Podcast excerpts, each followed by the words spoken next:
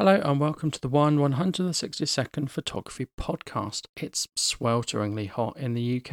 I think hottest day of the year when I'm recording this. No doubt it will get hotter and hopefully it won't affect the podcast because we're all stuck indoors. It's too hot to go to the top floor in my house to to go where I normally do recordings. So hopefully we're not going to be affected or hopefully the podcast isn't affected. So it was really nice last week to have a guest on and I was really pleased with the episode. So thank you very much Jeff. Today I'm talking about lenses I regretted selling. So I will buy stuff, use stuff, sell stuff. That means the cost of ownership for, for me is very low. And sometimes I even sell stuff for more than I paid for it. So, you know, I might lose maybe 10 or 20 pounds I buy something, use it for a year, sell it when it comes to photography gear. Thinking about things, lenses do much better than cameras.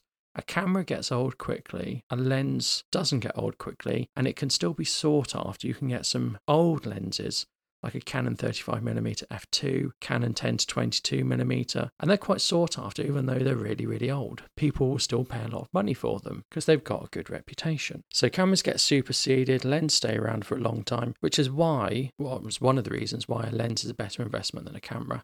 It's the lens that gives the better image. It's the lens that holds its value. And it's the lens you're going to use on subsequent bodies. You will eventually stop using a camera because you deem it too old or file formats have changed or nothing will read that compact flash. Although I'm not saying that's reasons to get rid of things, but eventually you'll opt for a newer camera, but you'll still keep your lenses there are lenses I've sold and I've regretted selling them. And one of them was the Canon 40mm f2.8 pancake lens. I had the Canon 24mm EFS lens, and I sold that. And I had the Canon 40mm f2.8 lens, and I, I sold that. The 24 was for EFS cameras, like your APS-C ones, and the 40mm was for full frame. I sold them both because I had 35, 50 in primes. I had very good, I still have very good 50mm and 35mm primes. 24 was the widest prime I had, but of course the 24mm for APS-C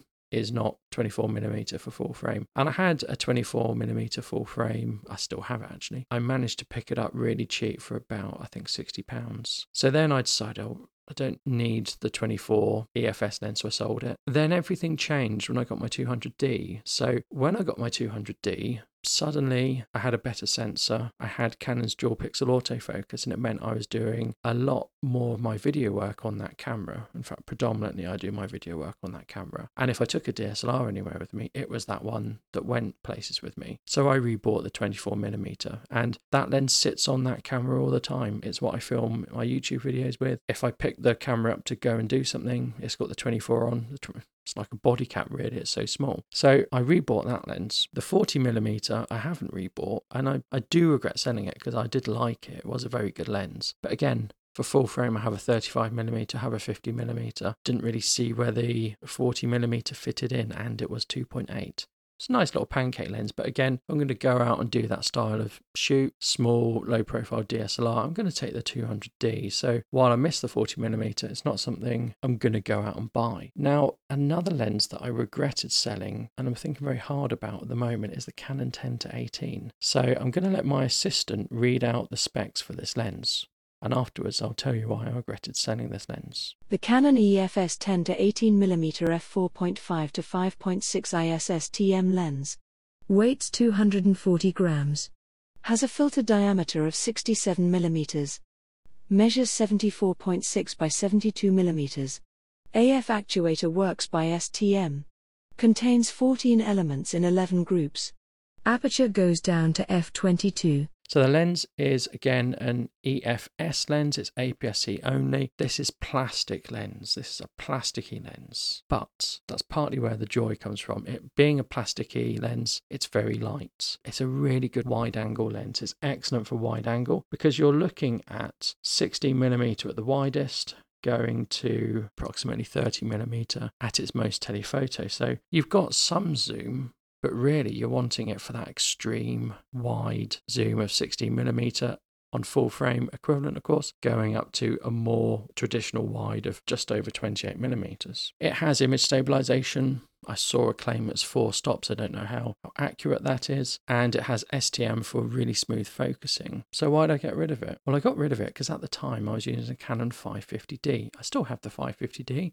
Not going to sell it. I'm going to keep it. But it wasn't very good at high ISOs, and I would never go past 800 with it. So it meant when I used that camera, I was always looking for fast lenses to get a suitable shutter speed and fast lenses so I didn't have to have crazy ISO for photos and video. And the lens was very slow. It starts at f4.5, which is sort of unheard of, really. Lens, I mean, your kit lens starts at a lower aperture than that. So starting at 4.5 and ending at 5.6 is a very slow lens indeed. But the lens was good for travel photography because it was it was lightweight and don't get me wrong, at the moment I'm not looking to do travel photography, but it's a very good wide angle lens and it's very light. So Canon 200D in my bag with the 24 prime and and this be an excellent combination. And it did have incredibly smooth focusing because it had an STM motor and as well it had image stabilization which is going to be good for video. Now I've got my Canon 200D, I can shoot at high ISO, I can shoot video and stills at 3200. In fact, I pushed it beyond that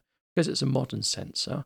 I can also underexpose and then in editing bring up the shadows, which I couldn't really do with the 550D. So it doesn't bother me that it's a slow lens. Suddenly, that inconvenience, that hampering of it being a slow lens doesn't bother me because the 200D has such good sensor. When I do video, I'm shooting video at f8 and I'm using lights and I'm putting the ISO up, but I'm shooting at f8 and combine that with the Canon dual pixel autofocus means I can move things in and out and it keeps focus and, and it does very well. So I can do my sort of top down videos easily. So even using it for video, f8 is fine. Or in fact, I would say even using it for video, the 4.5 to f5.6 aperture is fine because I'm going to go to f8 anyway. The 24mm that I use for video is good. It's wide, but sometimes I do need something a little bit wider. And so that's why I'm sort of hankering for the 10 to 18. Now, you could get a Canon 10 to 22. That's going to save you a stop because that starts at 3.5 and ends at 4.5. That again is an EFS lens, but it's around 500 pounds and it's a bit heavier and it's not image stabilized and it's not an STM motor, it's a USM motor. So that's far too much. But this 10 to 18 comes in at just under £200. And again, when I bought it some time ago and sold it, it was more than £200. So I am thinking about getting the Canon 10 to 18 lens, and I think I'll let you know in future episodes if I get it or not but certainly that was the one lens I regret the most selling and maybe wish I didn't sell it. But at the time, I didn't know I'd be ending up with the 200D. I, at the time, I was thinking it would be full frame and full frame only. How wrong was I? Anyway, thanks for listening, and I hope to see you next week. Goodbye.